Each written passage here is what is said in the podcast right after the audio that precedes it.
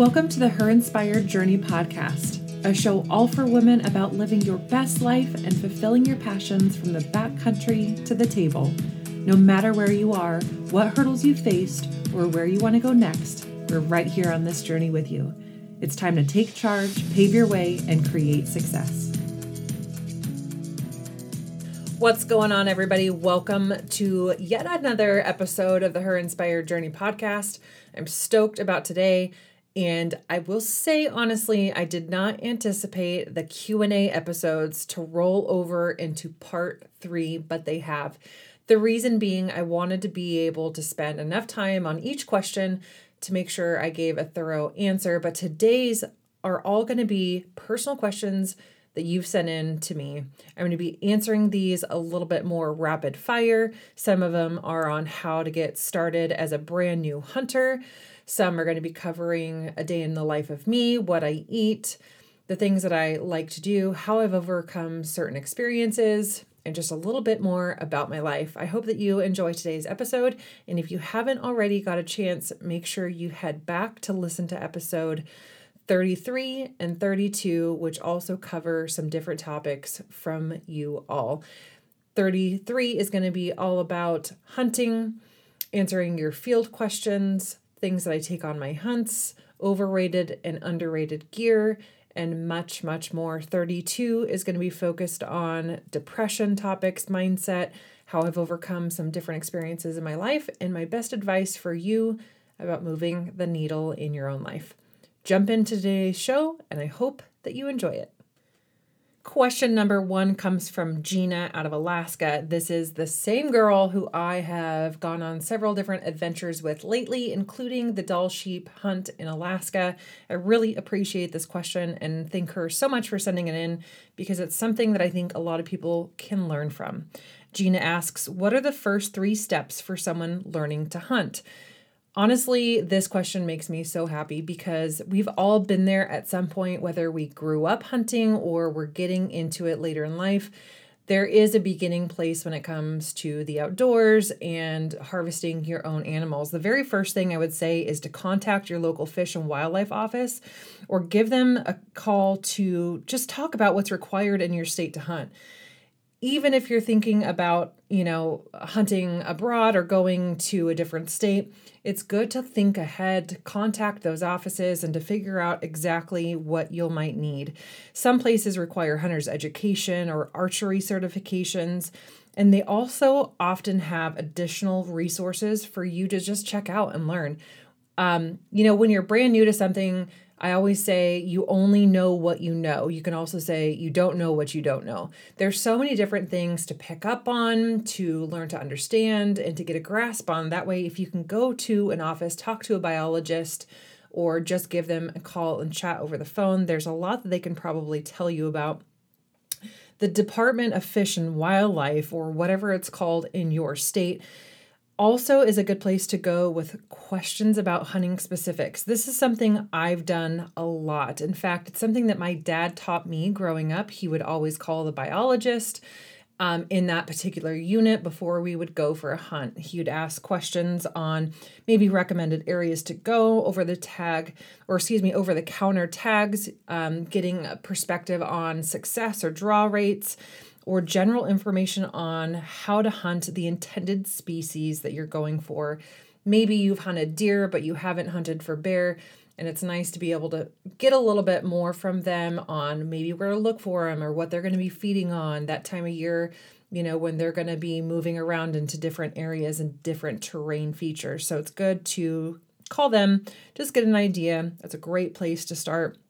I actually routinely still call the ODFW before hunting to ask additional questions. So even if it's a species that I know and I've hunted before, an area that I know and then I've hunted before, I'll just call to see if there's any current conservation projects in the area, if they've been doing any studies on animals there, if there's been any regulation changes, which is something that's super common. I always want to make sure that I am definitely in the right with what I'm doing, where I'm hunting, and how I'm approaching my hunts. So it's really good to get any clarification or ask any further questions from them. You'll want to pick up a couple paper copies also of hunting regulations. I keep one in the rig depending on where we're going to go. I also keep one in my office at home. That way I can brush up if I need to, or I can look at additional questions there. So that's definitely the very first place that I would start if you are a brand new hunter.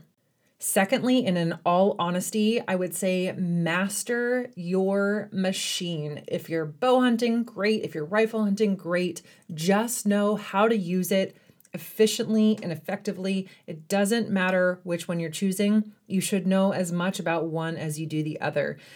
You know, if you're a crossover hunter and you're going to go rifle hunting, but you're primarily a bow hunter, just brush up on things, make sure that you're proficient.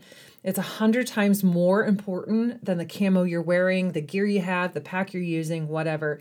Spend time handling, shooting, and working with that weapon, because you can't kill what you can't kill, and you never want to have any mishaps happen.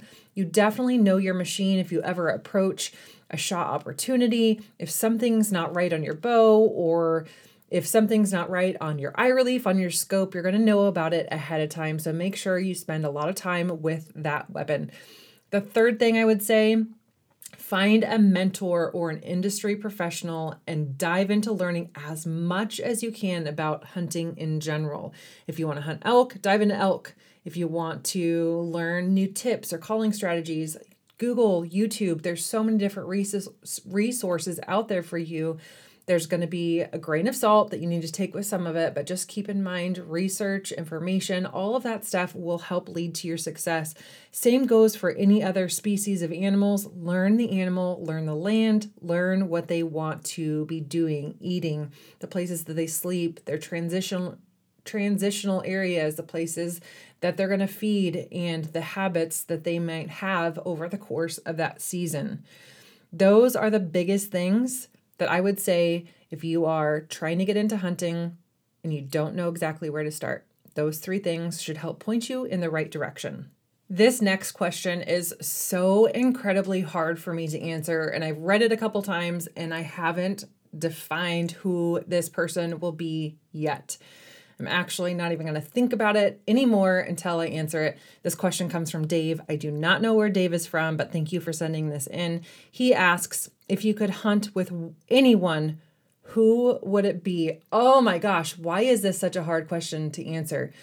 First and foremost, I think of this like kind of cheesy, if you will, thing like, well, my dad, I'd love to have more time hunting with my dad, just getting more field time, questions, campfires, you know, pack outs, all of that kind of stuff. It's never enough hunting time with my dad. The other side of me thinks something way over the top like Donnie Vincent, like super fun to go and learn from Donnie Vincent. He's a biologist. He spends a lot of time in the field. He has a lot of successes, trials, and errors. So it'd be cool to learn from him. But more importantly, I don't know that I have an actual answer for this. I guess it's going to be somewhere between those two. I love learning, and I know that in my last podcast episode, number 33, the Q&A, where I got a question from Jessica, and she asked, how do you know if you could be a good hunting partner with somebody or not?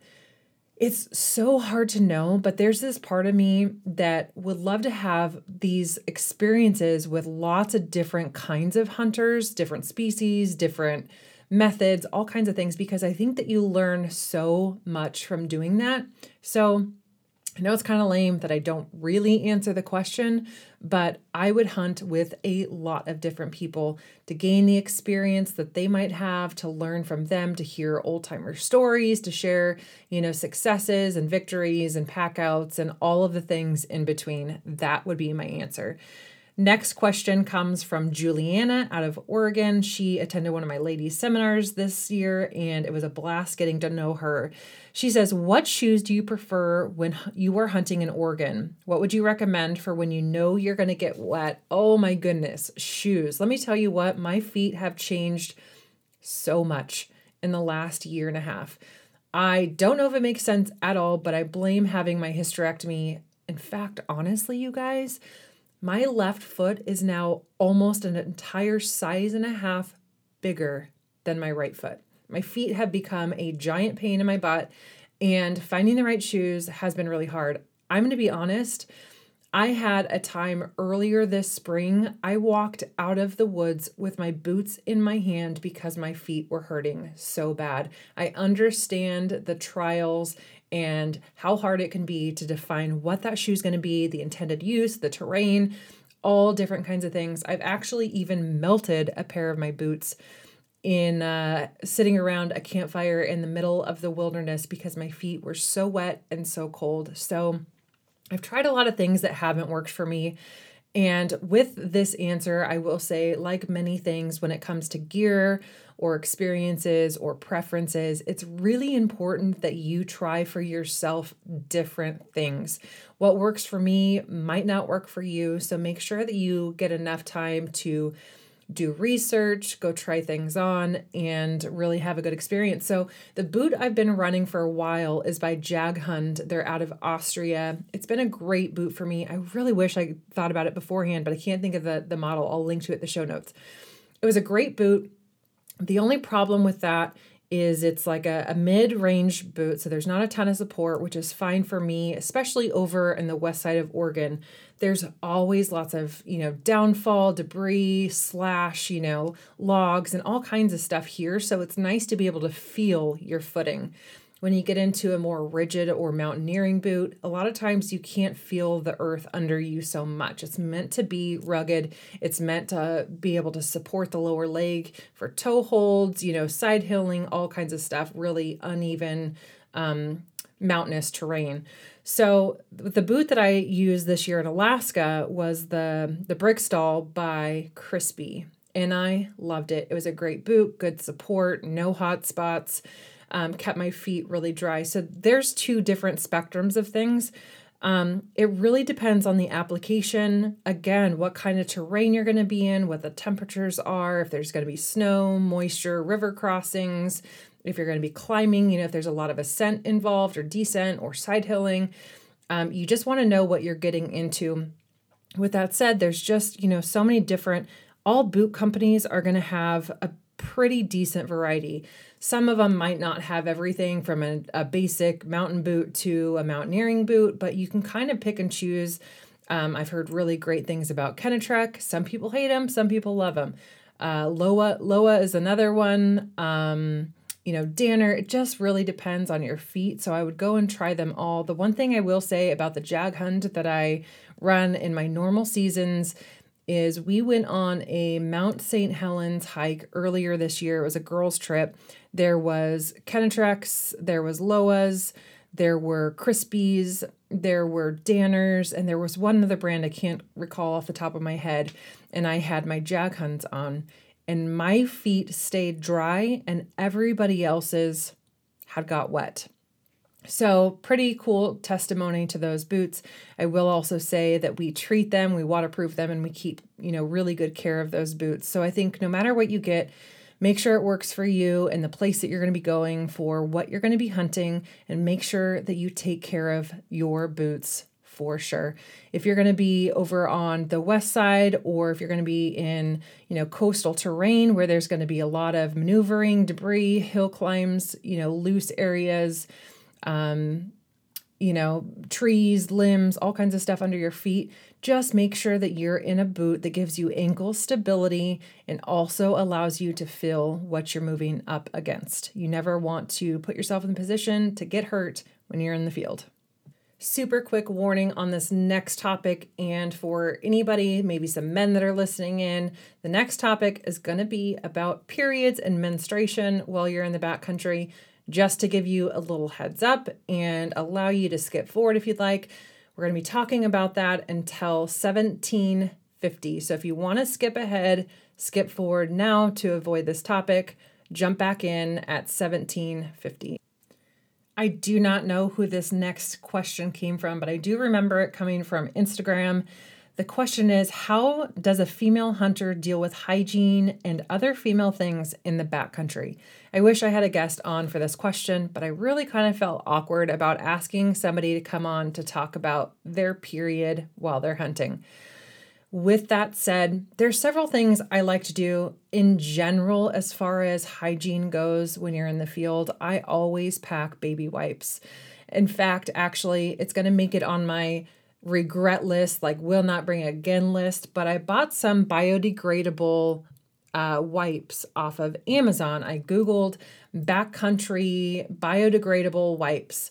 And I thought, well, these will be perfect. They're intended for backcountry use. So people are trying to go in light, you know, I'll just get these. I did not find the overall total weight of the wipes, but when I got them, they were ungodly heavy. I'm kidding not. It was over a pound of wipes that I brought.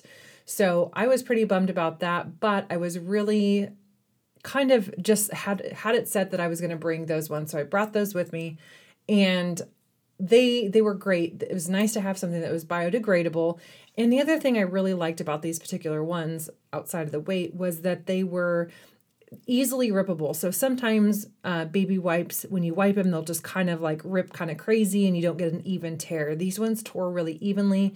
They are also the extra large wipes. So I could get within a couple of those wipes, I could break them apart and use them for my face or for going to the bathroom or whatever. So I use those for that in particular.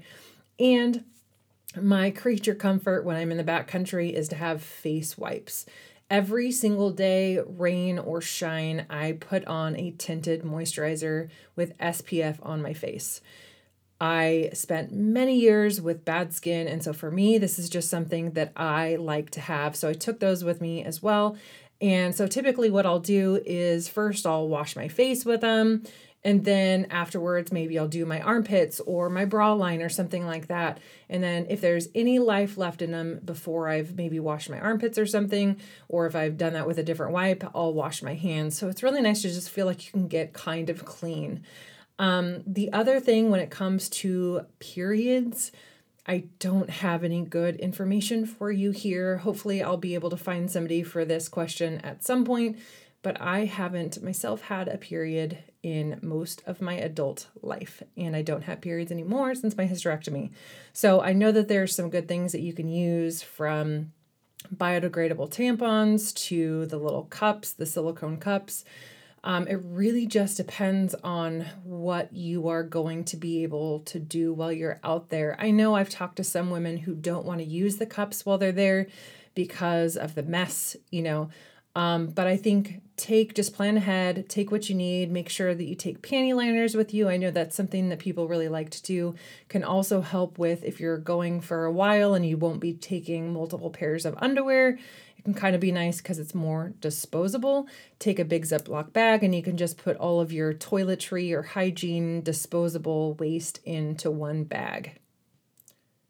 This next question comes from an Instagram follower out of Oregon, and she asks, I've been wondering what a day in the life of Courtney looks like food-wise.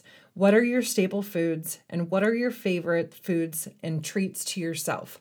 Super great question, and something that I look forward to answering for you, because I think it is something we all kind of wonder what somebody else is doing, what they're eating, and kind of like what their splurges are. For me, a day in the life of eating starts with good coffee. Every morning I wake up to my coffee. It's already ready to go. I typically will do a scoop of coconut oil in there or a coffee booster, so a high-fat coffee boost.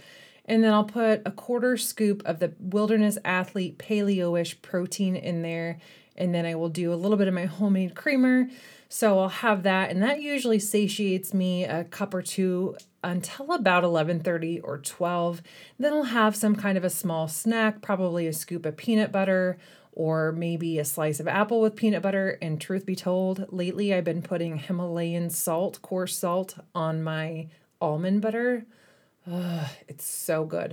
If you haven't tried it already, get an apple, slice it up, put a little layer of some sort of a nut butter, peanut butter, or an almond butter, sunflower butter, something like that. Put a little bit of on there and dump some salt. It is so good. So I'll have that, and then I'll have lunch before I start the second half of my day where I go to work for the school. I'll have that about 2 o'clock. Typically, it's a protein with a salad or maybe scrambled eggs. Scrambled eggs is actually my go-to quite a bit. I'll put some fresh vegetables. Sometimes I'll do some seared kale in there. And then dinner is going to be meat and potatoes kind of thing. I'll do like a sweet potato or a steamed veggie, and then whatever kind of a wild game protein we have. It can be fish, venison, elk, bear, sheep, you know, whatever we have access to. We don't eat out very much, so it's pretty seldom to go out to eat. Typically, I'll throw something in the crock pot because working 10 to 12-hour days, it's really difficult for me to feel like I'm making good choices and putting healthy food on the table for my family. So I'll start something, I'll take out a couple meat choices earlier in the week, and then I'll just have go-to crock pot meals, which are really, really nice. I also like to repurpose food. I am like the queen of leftovers. Having leftovers and quick, easy things to heat up in my fridge are a lifesaver for me, so a lot of times I'll go to that. I do want to say, though, if I'm in a really busy season or if it's hunting season, so I'm going to be going hunting after work, and I know that there's just a lot going on, I'll actually subscribe to a meal service. So I'll get something like Green Chef or HelloFresh, and I'll subscribe to get meals coming Sunday through Thursday. That for me really saves a lot of time, so I'll be able to just make those meals. The nice thing about this too is my 13-year-old son loves to cook, and these are really nice for him because I give him reading credit. So I make my kids read every day, but this will give him reading credit. So if he follows the instructions and makes the meals, then he doesn't have to do extra reading homework that night. And he loves to do it. It's super fun to get the kids in the kitchen, and it's nice for me because then a meal is made and I don't have to make it. So that's kind of the go-tos for me. My splurges would be, I'm a savory, salty kind of person. So it's really, really rare if I crave something sweet.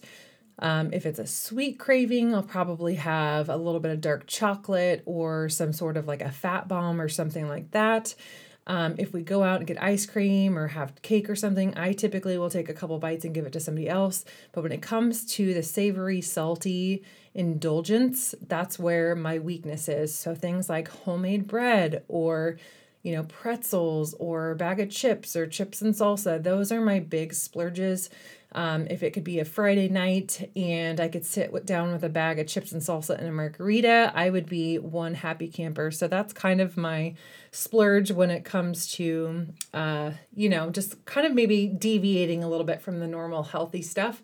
I do want to say, though, with this question, even if you are somebody who is, you know, you have these cravings, whether it's sweet or salty or whatever, but you're really trying to follow a plan, don't just neglect that desire and the craving. Make sure that you're working little bits of moderation of that sweet treat or that savory snack in every once in a while so that you don't feel deprived. Nobody wants to feel deprived, and more than likely, once you do, you're going to fall off the wagon. So make sure, even if you want to, you're splurging just a little bit within good moderation. Thanks so much for the question. Next up, my badass friend and alpha bow hunting phenomenon, Caitlin Turner out of Colorado, asks, what is your dream hunt and when are you going to make it to happen? Honestly, I love both of these questions, because it's not just about what the dream is, but when you're going to take action on it. So I really appreciate this. And without a doubt, it's moose. I know a lot of people might not think that this species is like a dream hunt, but honestly, for me, I have this unanswered curiosity when it comes to these giant animals. My real dream, and I hope my dad's not listening to this, but it would be surprising him with this hunt and doing it together. I constantly think about giving him the thank you for raising me a hunter, here's the hunt of a lifetime line, and giving this to him. I hope that I can make that happen soon. And I'm thinking about doing it next year. So hopefully he doesn't listen. He jokingly said to me a month back, oh, you have a podcast? So that either means he is totally joking and he listens occasionally, or he'll never tune in. So I guess if the surprise is ruined, then we shall see. But I'm so thankful for just the upbringing that I had with my dad and always having him answer my curious questions about the outdoors and animals and how to do things and how to do things the right way and his stories growing up and the experiences that he's had. So at some point in my life, I hope to give him the ultimate thank you and take him on that trip. Hopefully, my fingers are crossed right now, it happens next year. If you know Caitlin or you want to hear a little bit more about her and her story and what drives her, make sure that you tune in to episode 20. What is Alpha Bow Hunting all about? I got to sit down with her when I was in Denver at No Limits Archery, and she was a ton of fun to talk to, and I think that you'll also enjoy that episode. Miranda from Texas says, questions for the podcast. I'm a brand new listener. I've been looking for women that bow hunt, not in bikinis, to learn from, and I somehow followed a rabbit trail to your Instagram page and was so excited when I saw you had a podcast. Her number one question is, what specifically do you do to build strength in your shoulders, core, and arms to be able to draw your bow and increase your poundage? Certain workouts that have helped you? ? So this is really cool because I know that it's a topic and question that a lot of people have been curious about themselves. There are definitely things I do to increase my shooting stamina. But I also want to tell you, I started somewhere. I remember many years ago, probably like 15 to be exact, somebody put a bow in my hand and asked me to try to draw it. Now, I don't recommend this kind of thing at all, especially if you have zero experience with archery like I did. But I remember trying to draw that thing and thinking, oh my gosh, like this is so incredibly hard. And that was obviously well before I became a fitness training specific to women bow hunting. But it also is something I think back on a lot because I think like it's so hard, especially if you don't know what you're doing, to fine tune the mechanics of drawing a bow, of stabilizing the bow, and of making good shots. So there are definitely things that I like to do, and I'll just give you a little bit of a rundown. You can check out the show notes for links to where you can learn more about this and links to some specific workouts that I can send to you to make sure that you are all on point here. But making sure that you have a good base of strength and solid mechanics is the number one thing that I would say for anybody, but specifically if you want to put a bow in your hands and be shooting. So you want to make sure that you have good shoulder mobility, that you have good range of motion, and strength has a couple different facets. You can be strong, right? You can have big muscles, but you also need to make sure that the supporting structure, soft tissue, ligaments, tendons, that range of motion is all going to be on point to stabilize the strength that you do have. So I often have people work up on internal, external rotators, making sure that the shoulder is really a stable joint. You can do shoulder presses. You can do bent over rows. You can do tricep extensions, tricep dips. You can do a high pull or like a push press, kettlebell work, dumbbell work, barbell work. It's all really important. But one of the things that I love the most is incorporating bands into your workout. It's nice because they weigh virtually nothing. You can take them on road trips, vacations, in your office, on the road, wherever. It's really nice to be able to have access to doing those.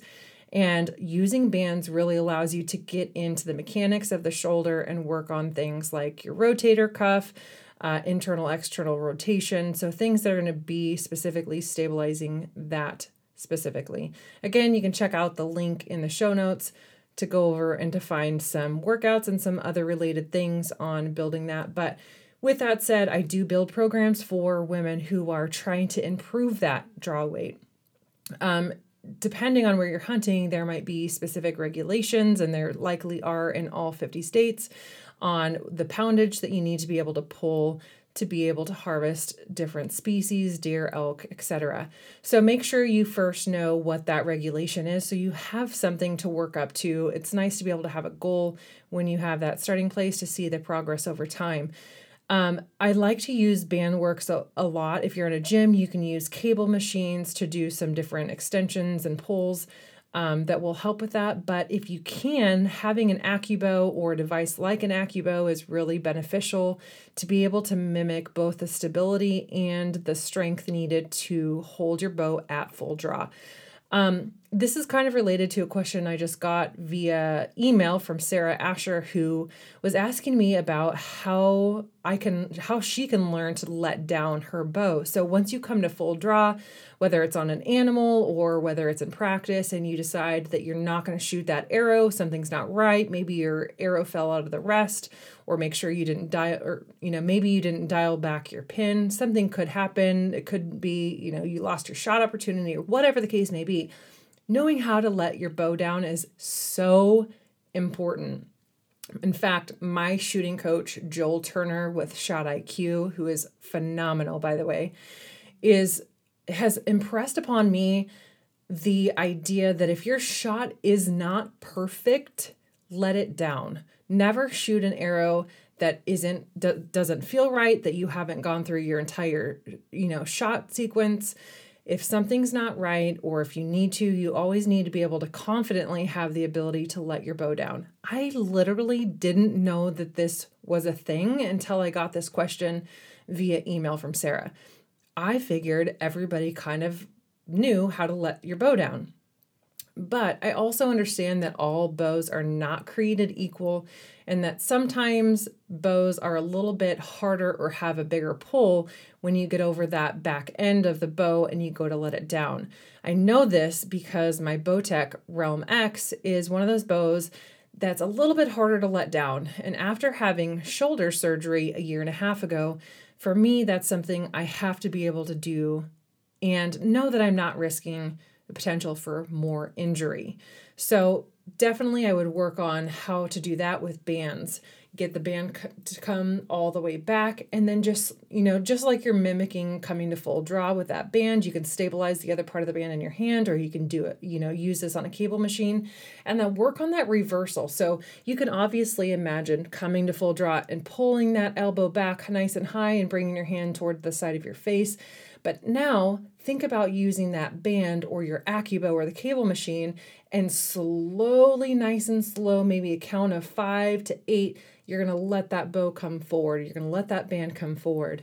So work on the reversal of that movement and build up strength and endurance in that area. That will help you a lot let down your bow. The other thing that you can do if you are at a range or you have a target out in your backyard is get up really close to that and come to full draw. And while you're there really close within a tight range, because I know it can be a little bit intimidating, lower the bow just a little bit and go ahead and try to let that down. I think one of the mistakes that people make when they come to full draw and they go to let down is that they feel like they just kind of relax their muscles. And so they get this big initial pull that pulls them forward. And there is a potential for injury to happen there. So I want you to think about keeping your muscles engaged and really slowly just beginning to initiate that relaxed state to bring that forward. You're still going to be in control of it, but it'll allow you to let that arrow down. With that said, I want to challenge you right now to think about the next time you approach your shooting, or you're getting your bow out, or maybe you're in the field and you're at full draw on an animal. If it's not a perfect shot, don't shoot. Let it down. In practice or in the field, make sure that you're not perfecting bad habits, right? We never want to do things the wrong way. We want to do things the right way. So I really challenge you to be the letdown queen if you need to. So Miranda has a couple more questions. She also asks, what are some brands that you like for gear that actually fit women? Well, this is a super hard question to answer also, because everybody is drastically different. There are a couple brands that I have really enjoyed for women, ones that I have a lot of experience in. Number one is the Sitka women's line for camo. Their line for me literally fits me like it was made for me. I'm 5'10", I'm athletically built, I have a small waist and big hips and a big butt and big legs. It's something that for me has made it extremely difficult to find pants, specifically pants, or even like jacket tops or long sleeves that fit with long enough arms. And their line for me fits like a glove. If I'm sitting in a tree stand, the bottom of my coat covers down, comes back to the bottom of my pants and then some, so I don't have my lower back hanging out, which is really nice. They're durable, they're super functional, they're very tactical. And for me, they have done an incredible job. Again, over here on the west side, there's lots of thorns, briars, stickers.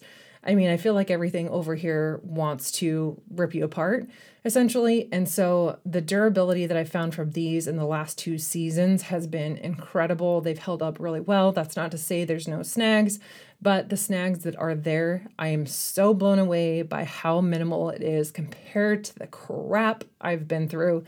Kryptek also has another good women's line. Their line for me doesn't fit me super well, but I know it does for some other women. So that one might be good and worth checking out. But for sure, Sitka gets my #1 vote because I think that they've pretty much thought of everything, every pocket placement, every zipper, every waterproof, zipper, all kinds of things. They have got it down. So I will also link to the Sitka women's line in the show notes, and you can check out some of their other stuff. I know that there are other things, Girls With Guns, Prios. There's lots of different brands. I haven't had a lot of experience with those other ones, so there might be somebody that could better answer that question as far as camo goes. She also asks, she says, and it's so cute, and if you need another question, I would love to know how you got started in bow hunting and a little bit about where you started from and what got you to where you are now on this journey. I think that's a really cool question because I love my journey. It's been rocky, it's been great, it's been fast, and it's been pretty furious. So for me, I got this curiosity, if you will, about 5 years ago to start shooting a bow. Again, and you've heard me say it before, I grew up rifle hunting with my dad. It was awesome. We hunted primarily mule deer, and then I started hunting solo for bear and blacktail here in Oregon. And hunting with a rifle is super fun, and it's not to say that it's easy, but there just wasn't this personal development that I felt like I needed to have. I had done it for decades, and I found a lot of success in it. And there was something about the period of life I was in where I just wanted to learn more. I wanted to dive in. I wanted to have a little bit more of a challenge. And I didn't know at the time what a challenge bow hunting would be, but it was definitely something that interested me. So I talked to a couple friends. I went into a couple bow shops, the Bow Rack and Bowtech here in Oregon, in the Eugene area, and shot a bunch of different bows. And I instantly was hooked.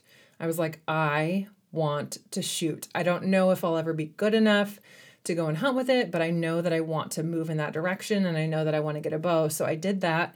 And I personally just started trying to learn everything I could. I shot every single day, didn't miss a day, shot multiple times sometimes.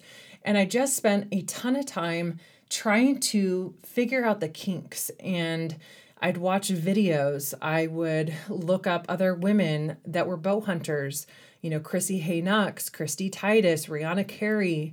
I would just try to follow what they were doing. I would try to visualize how they were shooting, how they were approaching the trigger on their release. Were they shooting a wrist release or a hand release? How were they holding their bow? What did their grip look like? Were they shooting with both eyes open, or did they have one eye closed? I was trying to figure out all of those things. And it never went a day without trying to improve somewhere. And unfortunately, I was having a lot of issues with my consistency when I first started shooting. So I would take pictures of my groups. I would send them to friends. I would try to just really dissect what could have gone wrong. Like maybe what made those flyers happen, or what made me do this or that. And so I was just trying to get really in tune with the process.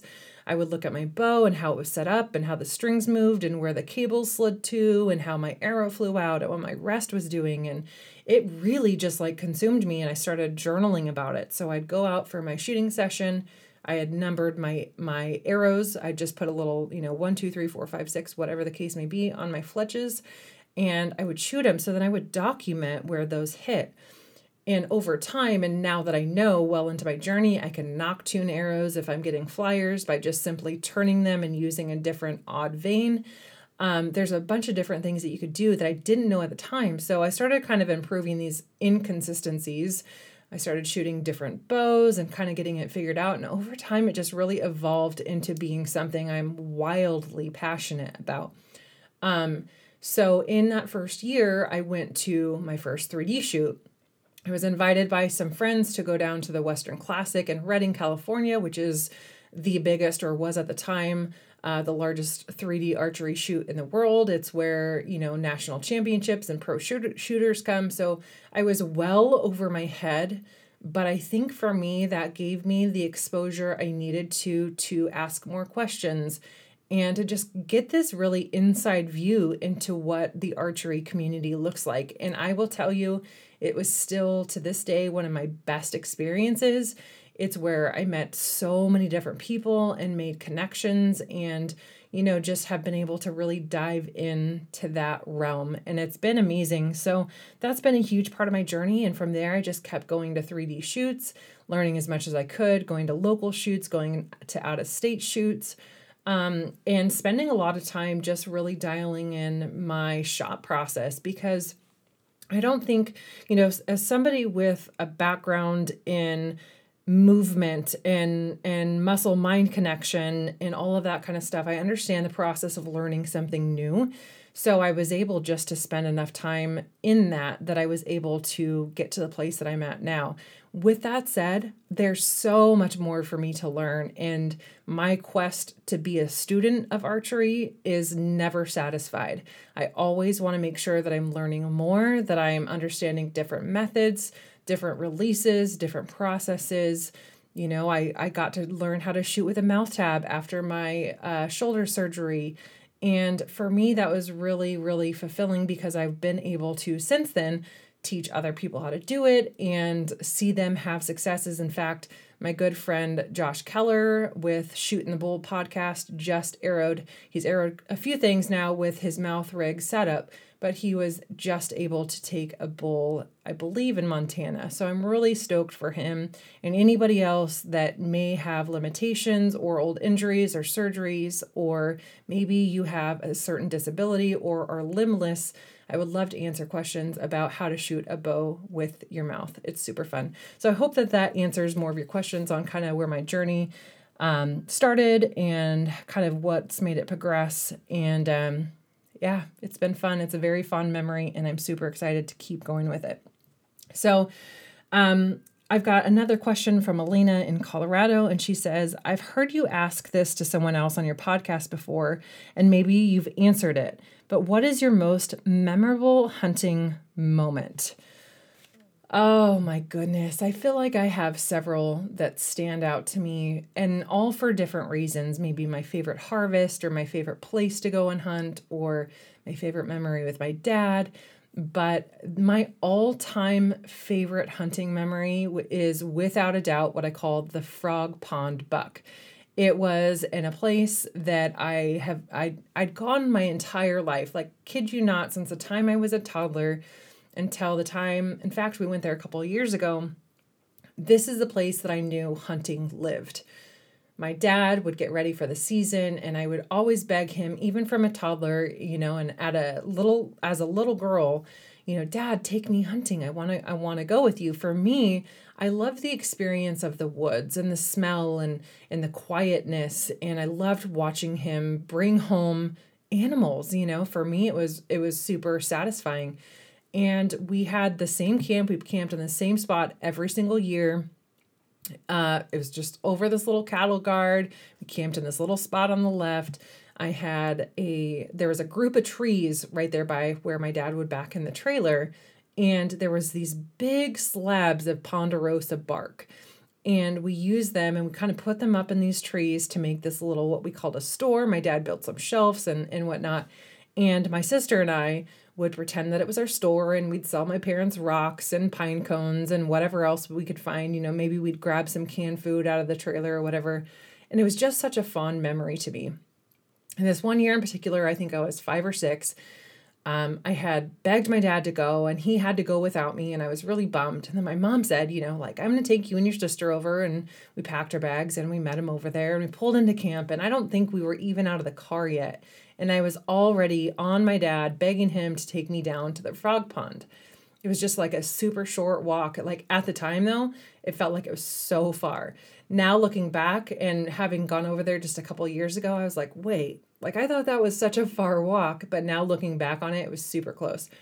So he goes, yeah, we can walk down to the frog pond, you know. And so he goes, hold on, let me grab my gun. And I'll never, you know, forget that, because I think as a kid, I was like thinking like, we're just going to the, like, we're not hunting, Dad. We're just going to look at frogs. And lo and behold, we get about, oh, I don't know, 3/4 of the way there. And I see the very edge of the cutout pond, and I just take off like a, you know, like a leopard, and I'm just running as fast as I can.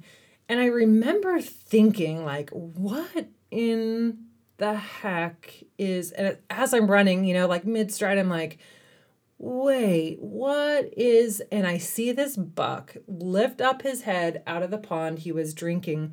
And what I was seeing was the top of his antlers. And I tried to stop in my tracks. I must have looked like the Flintstones. I'm like, you know, feet are in front of me. I'm like trying to stop. And my dad's like, Clark, get back here. And in the process of me kind of like tiptoeing backwards and my dad trying to get in front of me, he levels up, you know, squares up the rifle and shoots this buck right in front of me in this pond. And I was like, the emoji, you know, when the head explodes, like I'm pretty sure that's exactly how I felt, because though I'd been with him and I'd helped him skin deer and I've, you know, I'd seen him shoot one when I was in the truck and he was out, you know, in the woods before, I'd never seen it like this. Like it was so freaking real to me and so just like raw. I was like, that was freaking awesome. Like that was so cool. And it's funny because looking back, I think that was like the turning point for me where either I was about to be really in or really out, because the buck ended up dying in the water. We had to end up dragging him out. I feel like, and maybe this is true or not, but I feel like the pond was like full of blood, you know, like it was very upfront and in your face of the reality of what just happened, you know? And so I got to help skin out this buck, and we've got it in the back of my dad's truck. And it's so funny because we have this picture and it's my sister and myself and my dad. And my dad, I think, is holding up the buck's head, you know, by the antlers. And my sister's kind of got like one hand propped up on the gun, and I'm on the other side of the back of the truck, and I've got this bloody knife and my hand's all bloody, and I've got this look on my face. And looking back now, you know, my sister was there with us and I love her to death, but we are so different. And she's now a vegan and I'm now like obsessed, like certifiably obsessed with hunting. So it just goes to show that different scenarios and experiences can bring people to different places. But I think even though there's been so many awesome memories and my first harvest and, you know, there's just been a lot of really cool things I've experienced in the field, I think that definitely stands out as my number one. I've got another question here, and this will be the last one for this episode. This last question comes from Ashley, and she is in Montana. I am super jealous. That's exactly where I wish I was. I know that you guys have hunting season still going on right now, so I wish you the best of luck if you're in the field. And she asks, what is the best frame pack you've found? I have problems finding one to fit a woman's torso. The off-the-shelf ones are too long for me. So this is a really good question and something that's very practical for those who are out hunting or for those who might be looking for a different pack or pack frame. She's specifically asking about packs that have built-in frames in them. So to answer this question, I have been pretty fortunate when it comes to pack. And because I am tall, I've got a longer torso. For me, it's not quite as hard as it is for some of my friends, you know, family, clients, etc. So I definitely understand that this can be a big issue, especially when it comes to loading them up heavy and packing out meat with them.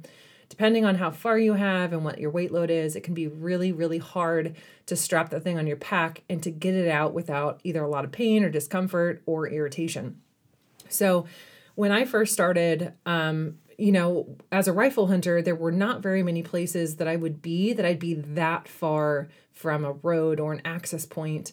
Our pack outs were pretty easy, to say the least. We would a lot of times drag them out. We would bring a quad in, things back then for me were a lot easier. It wasn't until I started archery hunting that I really had to assess how I was going to pack an animal out, 10 miles, 5 miles, 4 miles. On my last one, it was 27 miles. So it's hard to figure out exactly what you're going to need and how your body's going to respond. But having the right pack is obviously, in my opinion, and I think in a lot of us hunters, especially backcountry hunters' opinion, it's like one of the most important pieces of gear. When I first started, I was trying to figure out okay, what do I want? What size is it going to be? How many cubic inches do I want my pack? What kind of accessories do I want to be able to put on them? And for me, cost was a big priority at the time. And it still is. I shouldn't say at the time. It still is, assessing the cost. So I ended up, I think on Camo Fire, finding a really inexpensive pack. It was on sale for, $90 or something. And it was, oh heavens, I wish I could remember. Badlands or, I honestly, I can't recall what it was. But I got this pack. It was plenty big. And I strapped it on. I was super excited. I was just going to take it on like a training run. I was just going to go and hike the mountain with it. And it killed me. Oh my gosh, my back was on fire and I had these rub marks and I was pretty sure I was bleeding on one point of my shoulder. And it just, it wasn't even the adjustments. It was adjusted as good as it could be for me, but it was super uncomfortable. Didn't carry the load well. And it didn't give me enough variety of adjustments to where I could carry it comfortably. So I connected with Kifaru, started asking a million questions like I do with most things in my life, and dialed in a pack. And it's really nice because with Kifaru, they measure out your body size. So they're really trying to fit a pack to you instead of trying to put a one size fits all pack on the market. So you can decide what your torso length is, send them measurements, give them a frame size, and they can adjust a pack to you. So a lot of their hunting packs come as bags, and you buy the frame or the suspension system separately. So if you determine that you need a 22-inch frame, which a lot of women do, then you can get that small size 22-inch frame and then get a bag to put on it. There are a couple limitations, and Dana Monroe, who works at Kifaru, and I talk about it in episode 25. It's how to choose and fit the right pack. That would be a really good episode for you to follow up and listen to. We talk about the specifics on the application that you'll be using it for, the size that you want, depending on how many days you'll be off grid, how women can choose their pack to fit them best, how to adjust it correctly, where the stays should sit, how the load lifters should be tightened, and all of the rest of the details are in that episode. But I can tell you without a doubt, I've always had really good success with the packs fitting me and also with the durability of the packs. Like I said, I've packed out really far packs. I've also had really short packs. I've had really wet pack outs. I've had, super snowy, slippery, icy pack outs. And I've never, literally never, knock on wood, had one issue with them. They've always been super great. They are a little bit more on the expensive side for people. But the difference for me is I had already invested $80 or $90 into a pack that did not work for me. So when it comes to these things, and because of the durability, they are made in the US, they take care of their customers here, you're going to spend a lot less money over the lifetime of your hunting opportunities. So I am a huge advocate. I will raise my hand and say, I am all for spending a little bit more upfront, but not having to replace it or get it fixed or buy a new one because it's not working out for you.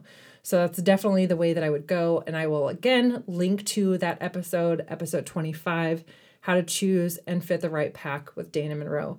I want to thank you all so much for engaging with me, for asking questions, for getting involved, because ultimately you guys are on this journey with me. It may sound cliche, but it's not. I feel like you are all a part of the Her Inspired Journey brand, the podcast, and everything that's going on.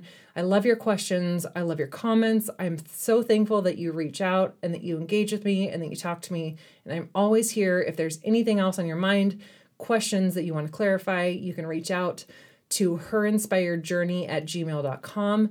You can follow me over on Instagram if you're not already, my personal page, Her Outdoor Journey, or of course, the podcast page, Her Inspired Journey. Thank you from the bottom of my heart. You all make me so happy and so driven to keep on keeping on. Have a great day. I hope you enjoy this episode. Make sure you subscribe to the show and share it with a friend. Well, ladies, that does it for this show for today. I hope that you found some inspiration, some good advice, and definitely some encouragement to take with you on the rest of your week. I'm already looking forward to coming back next week and giving you some more insight, some inspiration, and some tips on how to navigate your best life. Please be sure to hit the subscribe button and leave a review. Your feedback is so important to me. I would love to know the questions that you have, any topics or ideas, and your feedback. You are so valuable to me, and I really appreciate you taking the time to leave the review and subscribe to the show. See you next week on Her Inspired Journey.